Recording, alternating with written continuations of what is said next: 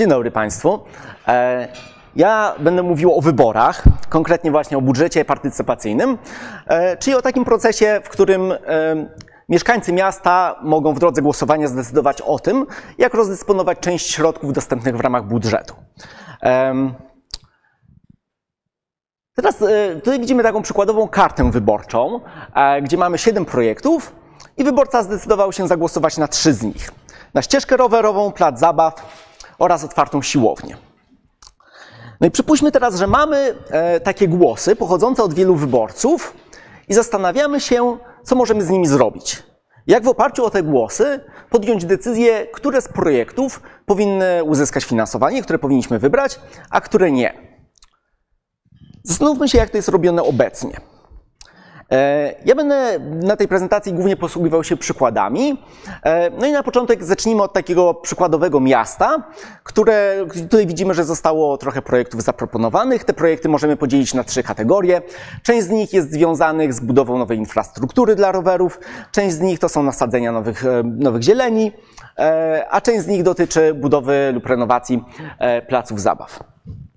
E, I widzimy, że to miasto jest podzielone na cztery dystrykty i te dystrykty, e, te dzielnice są mniej więcej równych rozmiarów. Jeden z nich, e, jedna dzielnica jest nieco większa niż pozostałe, posiada 110 tysięcy mieszkańców, pozostałe mają mniej więcej 100 tysięcy.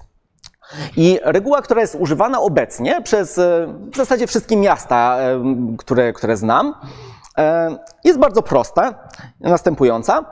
Dla każdego projektu liczymy, ile głosów on uzyskał, a następnie wybieramy te projekty, które uzyskały największą liczbę głosów e, do momentu, do którego pozwala nam na to budżet. E, I teraz, jak taka reguła by zadziałała w tym przykładzie? E, Wyobraźmy sobie, że wyborcy zagłosowaliby dokładnie na te projekty, które zostały zgłoszone w ich dzielnicy i na żadne inne. I teraz zauważmy, że te projekty, które zostały zgłoszone w tej dzielnicy, która ma największą populację, uzyskały największą liczbę głosów. Każdy z nich uzyskał 110 tysięcy głosów, więc dokładnie te projekty byłyby wybrane i żadne inne. No i to jest zupełnie niesprawiedliwe. No, dyskryminuje mniej więcej 70% mieszkańców miasta chcielibyśmy zrobić to w sposób bardziej sprawiedliwy. No i to nie jest problem tylko teoretyczny. Ten problem tak naprawdę został zidentyfikowany przez miasta i miasta starają się w jakiś sposób sobie radzić z tym problemem. Takim standardowym rozwiązaniem, które jest, e, które jest wprowadzane, jest to, że dzielimy ten budżet a priori pomiędzy dzielnice. Każda dzielnica dostaje proporcjonalną w stosunku do swojej liczby mieszkańców e, kwotę do rozdysponowania i w każdej dzielnicy niezależnie przeprowadzamy e, głosowanie. No i to się wydaje, że rozwiązuje ten problem, ale ani trochę. To nie rozwiązuje w ogóle problemu związanego z proporcjonalnością i ze sprawiedliwością. Co więcej, generuje to jeszcze dodatkowe problemy, o których będę mówił. E, No to zacznijmy przede wszystkim od tego, że e, to nakłada pewnego rodzaju ograniczenia na wyborców i wyborcy nie mogą głosować zgodnie ze swoimi prawdziwymi preferencjami. No wyobraźmy sobie na przykład takich wyborców, którzy byliby zainteresowani budową placu zabaw dużego w centrum miasta i mimo, że są, mieszkają w innej dzielnicy, wiedzą, że mogliby korzystać z takiego placu zabaw, gdyby on został wybudowany, nie mogą zagłosować, bo muszą zagłosować tylko na projekty, które są w ich dzielnicy. Podobnie e, wyborcy, którzy, projekty, które zostały zgłoszone w pobliżu granic dwóch dzielnic, tak naprawdę one są w takiej gorszej trochę sytuacji, ponieważ wyborcy, którzy są blisko tych projektów, nie mogą czasami na nich głosować, ponieważ e, e, mieszkają w innej dzielnicy niż formalnie ten projekt został zgłoszony. I to rzeczywiście nie jest tylko teoria, to jest również praktyka. Na przykład e, w, we Wrocławiu w jednym roku była możliwość głosowania mm, na projekty z wielu dzielnic i były na przykład takie projekty, które nie uzyskały żadnego głosu e, od wyborców ze swojej dzielnicy, natomiast uzyskały dużo głosów od wyborców z innych dzielnic. Natomiast to nie jest największy problem, to powiedziałbym, że to a priori. Tak e, e, oprócz tego powoduje, że środki z budżetu miasta mogą być wykorzystywane w sposób nieefektywny. I e, dlaczego tak się dzieje? E, Problem polega na tym, że teraz dana dzielnica y, dostaje pewną y, pulę środków, którą musi wykorzystać, niezależnie od jakości projektów, które zostały zgłoszone w takiej dzielnicy. Czyli wyobraźmy sobie, że w jakiejś dzielnicy zostały zgłoszone tylko mało popularne, słabe projekty, na które nikt nie głosuje. Dzielnica ciągle musi je sfinansować zgodnie z tymi regułami, natomiast e, być może ci wyborcy z tej dzielnicy woleliby, żeby, żeby inne projekty zostały zrealizowane, na przykład takie projekty, które są w kategorii projektów ogólnomiejskich. I rzeczywiście e, możemy zobaczyć na przykład, że są takie paradoksy. W Krakowie w 2021 roku jeden z projektów e, Zazielonimy prądnik został zgłoszony jako projekt ogólnomiejski. On uzyskał 3000 głosów, on kosztował 3000 zł, 300 tysięcy złotych. On nie został wybrany, natomiast został wybrany projekt, który był obiektywnie gorszy, który uzyskał mniej głosów, e, w szczególności nawet mniej głosów pochodzących od wyborców z tej samej dzielnicy, który był droższy, e, e, no, czyli obiektywnie, obiektywnie po prostu gorszy. No, podobny przykład był, mogliśmy znaleźć w Warszawie. Tutaj też widzimy dwa projekty. Jeden jest ogólnomiejski, który uzyskał więcej głosów i był tańszy, nie został sfinansowany kosztem projektu dzielnicowego, który był E, który, który uzyskał mniejszą liczbę głosów i do tego jeszcze był droższy. Kolejny przykład też jest z Warszawy. Tutaj pokazałem trzy przykłady, ale to nie jest tak, że tych trzech przykładów to nie są jedyne, które byliśmy w stanie znaleźć. Tak naprawdę e, na którykolwiek rok e, i którąkolwiek instancję wyborów nie spojrzeliśmy, byliśmy w stanie znaleźć dokładnie taki przykład. Czyli widzimy, że rzeczywiście to rozwiązanie z podziałem budżetu a priori pomiędzy dzielnice powoduje tego rodzaju paradoksy i powoduje, że pieniądze są wykorzystywane w sposób nieefektywny. No ale tak jak już mówiłem, mówiłem, to nie tylko e, generuje nowe problemy, ale również nie, nie rozwiązuje starych problemów. E, no, dlaczego nie rozwiązuje starych problemów? Ponieważ podział wyborców geograficznie jest tylko jednym z możliwych podziałów wyborców. Wyobraźmy sobie teraz, że przeprowadzamy wybory w mieście, w którym nie ma dzielnic, albo e, w jednej konkretnej jakiejś dzielnicy.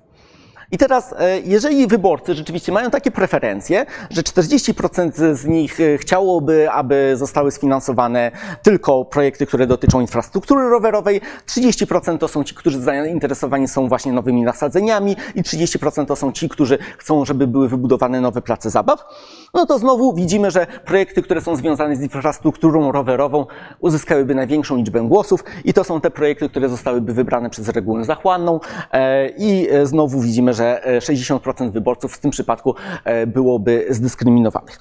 I ten, e, ten paradoks, to co widzimy tutaj w teorii wyboru społecznego bywa nazywane mm, tyranią większości.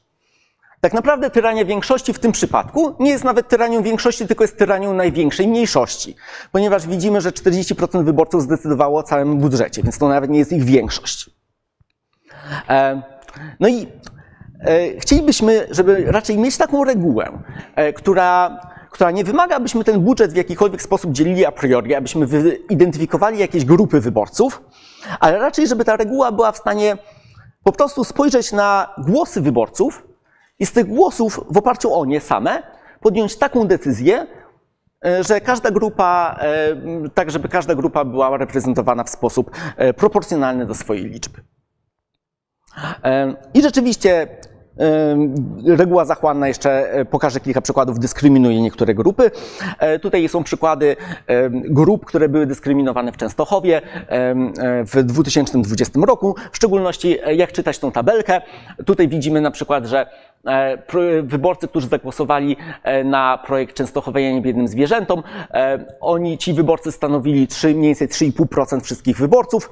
Zgodnie z zasadą proporcjonalności ci wyborcy powinni być w stanie zdecydować o 3,5% budżetu. Oni zagłosowali na projekt, który kosztuje tylko 1,8% budżetu, czyli powinni być w stanie tak naprawdę dostać mniej więcej dwa projekty po podobnym rozmiarze.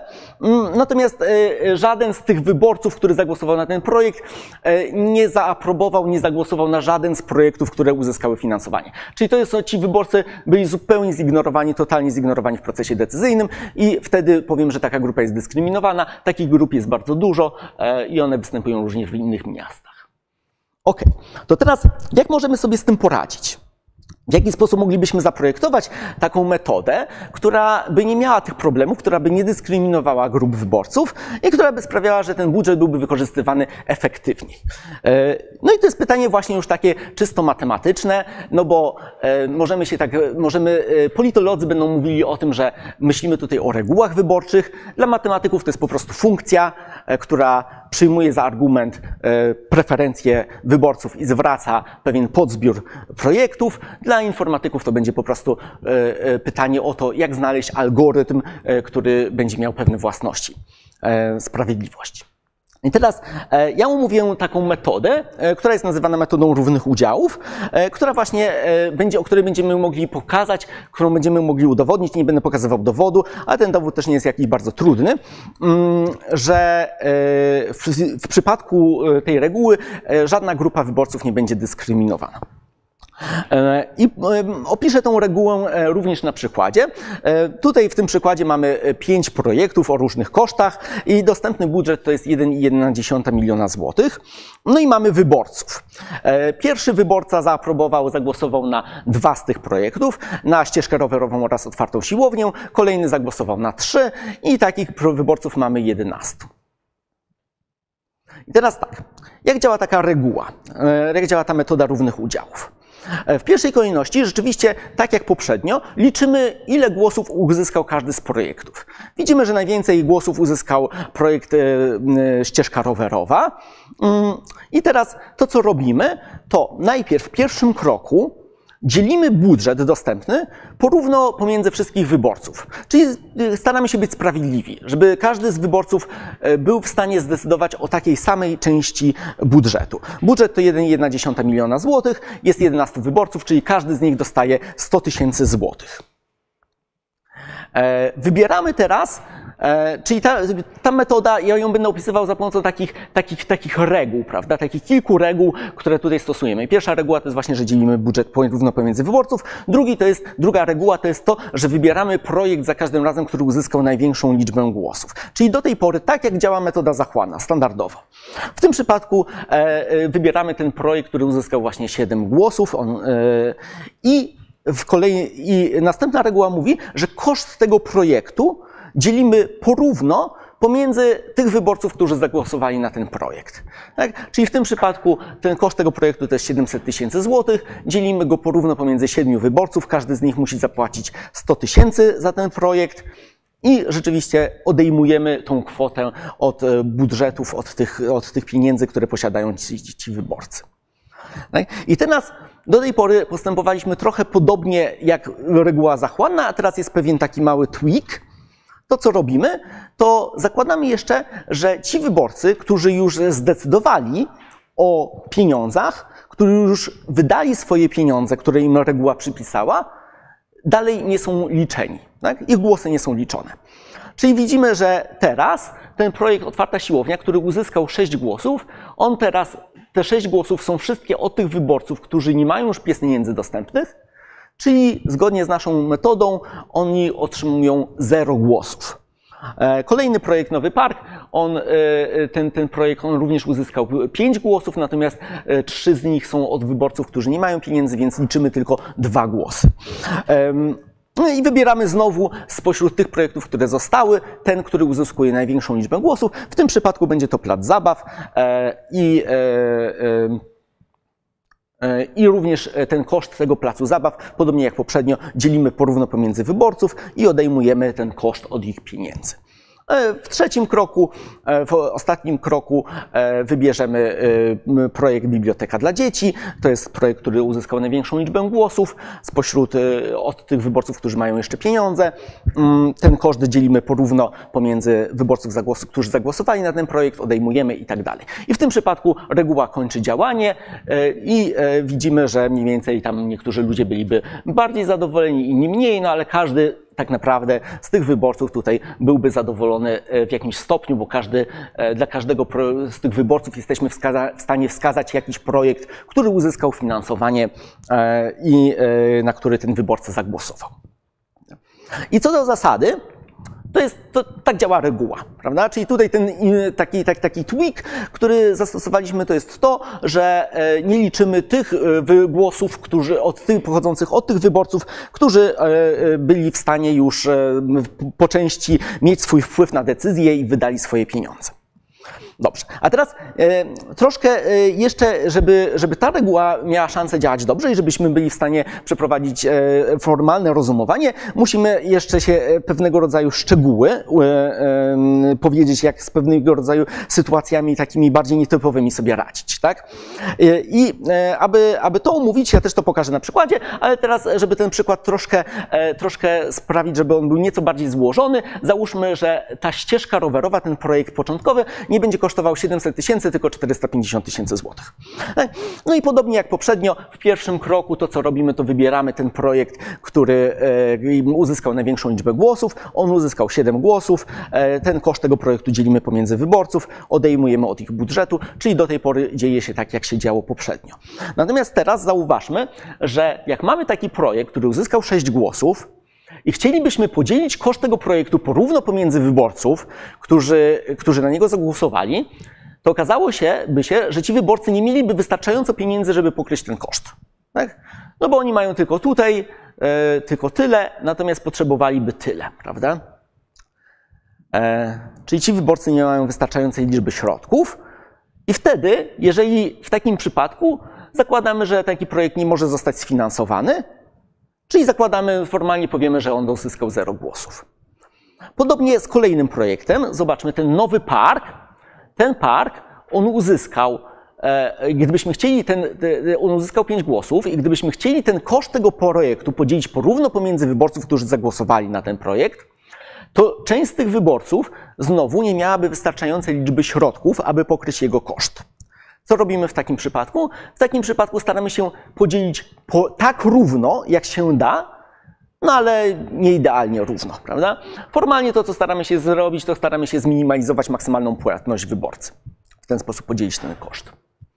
E, I teraz, w momencie, w którym podzieliliśmy ten koszt w sposób tak równy, jak się da, ale nie do końca równy, to również dzielimy, liczymy te głosy w sposób e, nierówny. Tak? Czyli ci wyborcy, którzy zapłacili tą największą część za, tego, za ten projekt, ich głos jest liczony jako jeden, ale ci wyborcy, którzy, e, którzy zapłacili tylko łamkową część w stosunku do tego największego głosu, największej płatności, ich głos jest liczony tylko jako odpowiedni ułamek. W tym przypadku to jest mniej więcej 0,7. Tak? I wtedy, czyli ten projekt tak naprawdę on uzyskał niby 5 głosów, ale my liczymy tylko, że to są 4,1 głosów, dlatego że część z tych głosów jest od wyborców, którzy mają, którzy może mają jeszcze pieniądze, ale mają zbyt mało tych pieniędzy. A więc siła ich głosu jest zbyt mała. E, dla pozostałych dwóch projektów widzimy, że ten koszt może być z powodzeniem e, podzielony porówno pomiędzy tych wyborców, e, więc te, te, tych głosów nie musimy przeliczać w żaden inny sposób. I po tym przeliczeniu okazuje się, że nowy park jest projektem, który uzyskał największą liczbę głosów, 4,1. Ten koszt projektu dzielimy właśnie tak równo, jak się da pomiędzy wyborców, odejmujemy od ich budżetów. No i to jest drugi projekt, który zostanie wybrany przez tę regułę. Następnym projektem będzie właśnie e, plac zabaw, e, który uzyskał w tym przypadku e, cztery głosy. Ten koszt jest dzielony porówno pomiędzy wyborców, tak jak poprzednio, odejmujemy i tak dalej. I w tym momencie już reguła się zatrzyma. No i widzimy, że będziemy, uzyskamy pewnego rodzaju zadowolenie wyborców. Ci wyborcy będą mniej więcej, każdy z nich coś dostanie. Niektórzy dostaną dwa projekty, niektórzy dostaną, dostaną tylko jeden projekt z tych, na który zagłosowali, ale mniej więcej oni będą jakoś tam zadowoleni. E, I jeszcze jeden taki mały szczegół techniczny, o którym powiem, jest następujący, że zobaczmy, że kupiliśmy tylko projekty, wybraliśmy tylko projekty o łącznej kwocie nieprzekraczającej 1 miliona złotych, natomiast nasz budżet dostępny to jest 1,1 miliona złotych, więc e, wydaje się, że bylibyśmy w stanie jeszcze wybrać jeden projekt, na przykład tą bibliotekę dla dzieci, i żeby obsłużyć ten przypadek, to to, co robimy, to jest zwiększamy tą inicjalną kwotę, którą przypisaliśmy wyborcom, e, ciut e, bardziej i zwiększamy ją do tego momentu, e, aż wykorzystamy środki dostępne w ramach budżetu. Formalnie do tego momentu, że następne zwiększenie powodowałoby przekroczenie naszego budżetu dostępnego. I rzeczywiście, jeżeli go zwiększymy do 110 tysięcy, to wybierzemy te projekty, które, których sumarycznie koszt rzeczywiście zamyka się w naszym budżecie. E, I widzimy, że wyborcy są mniej więcej jakoś tak zadowoleni. No i porównajmy to w szczególności z tym, co zrobiłaby reguła zachłanna. E, reguła zachłanna e, wybrałaby tylko te dwa projekty. E, no i rzeczywiście zgodnie z tym, z naszą intuicją, to co by się stało, to część wyborców byłaby rzeczywiście bardzo zadowolona, natomiast część nie dostałaby zupełnie nic. To zadowolenie byłoby nierówno rozdysponowane pomiędzy wyborców, czyli, czyli ten, ten, ten, ten podział tego budżetu byłby nieproporcjonalny nieracjonalny, niesprawiedliwy. Czyli podsumowując, e, ta metoda równych udziałów możemy ją zapisać jako tam szereg pewnych reguł. E, część z tych reguł to, jest taka, to są takie reguły bazowe. E, no i taka najważniejsza idea, która za tym stoi, jest taka, że wyborcy płacą za te projekty rzeczywiście i głosy tych wyborców, którzy już zapłacili, którzy już pozbyli się swoich pieniędzy, nie są liczone, no a głosy tych wyborców, którzy mają tylko część pieniędzy pozwalającą na sfinansowanie z ich udziału w tym koszcie, jest liczony w odpowiednim ułamku. No i pewnie są jeszcze pewne pewne reguły, które, które zapewniają to, że w pewnych e, przypadkach bardziej takich niestandardowych ta reguła również dobrze działa. I o takiej regule rzeczywiście możemy udowodnić, że niezależnie od tego, jak wyborcy zagłosują, to e, wynik e, będzie proporcjonalny, nie będzie w tym wyniku dyskryminowanych grup.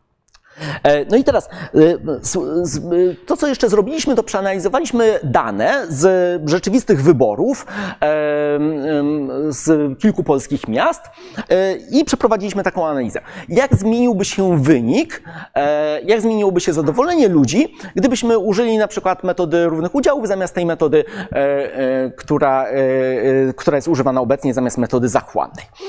I rzeczywiście widzimy, że mm, jak zdefiniować w ogóle zadowolenie, takich wyborców, możemy ją zdefiniować na przykład jako e, liczba tych projektów, na które ja zagłosowałem, które rzeczywiście uzyskały finansowanie. E, również e, alternatywną metodą mogłaby być taka definicja, że definiujemy zadowolenie wyborcy jako ilość środków pieniężnych przeznaczona na te projekty, na które ja zagłosowałem. Wtedy wyniki są bardzo podobne, więc pokażę tutaj tylko tą jedną tabelkę przy tym jednej definicji zadowolenia wyborców. No i to, co widzimy, to, że przede wszystkim średnie zadowolenie wyborców byłoby dużo wyższe niż w przypadku użycia metody zachłannej z podziałem a priori pomiędzy dystrykty, e, jak również, że to zadowolenie byłoby bardziej równomiernie rozłożone pomiędzy wyborców. W szczególności mielibyśmy dużo więcej, mielibyśmy sporo wyborców, którzy byliby bardziej zadowoleni z wyniku zwróconego przez metodę równych udziałów niż przez metodę zachłanną, natomiast na odwrót tych wyborców byłoby już dużo mniej. E, i to na tym chciałbym zakończyć, czyli podsumowując, e, budżet, e, metoda, która jest taka niby najbardziej prosta, intuicyjna, większościowa, nie jest proporcjonalna, e, powoduje, że pewne grupy są dyskryminowane, ten efekt jest nazywany tyranią większości, w tym przypadku jest to nawet tyrania największej mniejszości. W szczególności można nawet pokazać, z naszej analizy wynikało, że w Krakowie, powiedzmy w ostatnim roku, gdyby tylko 6% ludzi, wyborców się ze sobą dogadało, że chcą zagłosować głosować na te same projekty, to byliby w stanie zdecydować o całym budżecie miasta i przez żadne inne projekty wspierane przez mniejsze grupy nie byłyby finansowane. Natomiast y, y, matematyka pozwala nam opracowywać metody, które mają dużo lepsze własności, e, w których nie musimy ten budżet dzielić a priori pomiędzy dystrykty e, i która, e, i która jeszcze powoduje do tego, że środki w ramach, dostępne w ramach budżetu są efektywniej wykorzystywane. Dziękuję bardzo.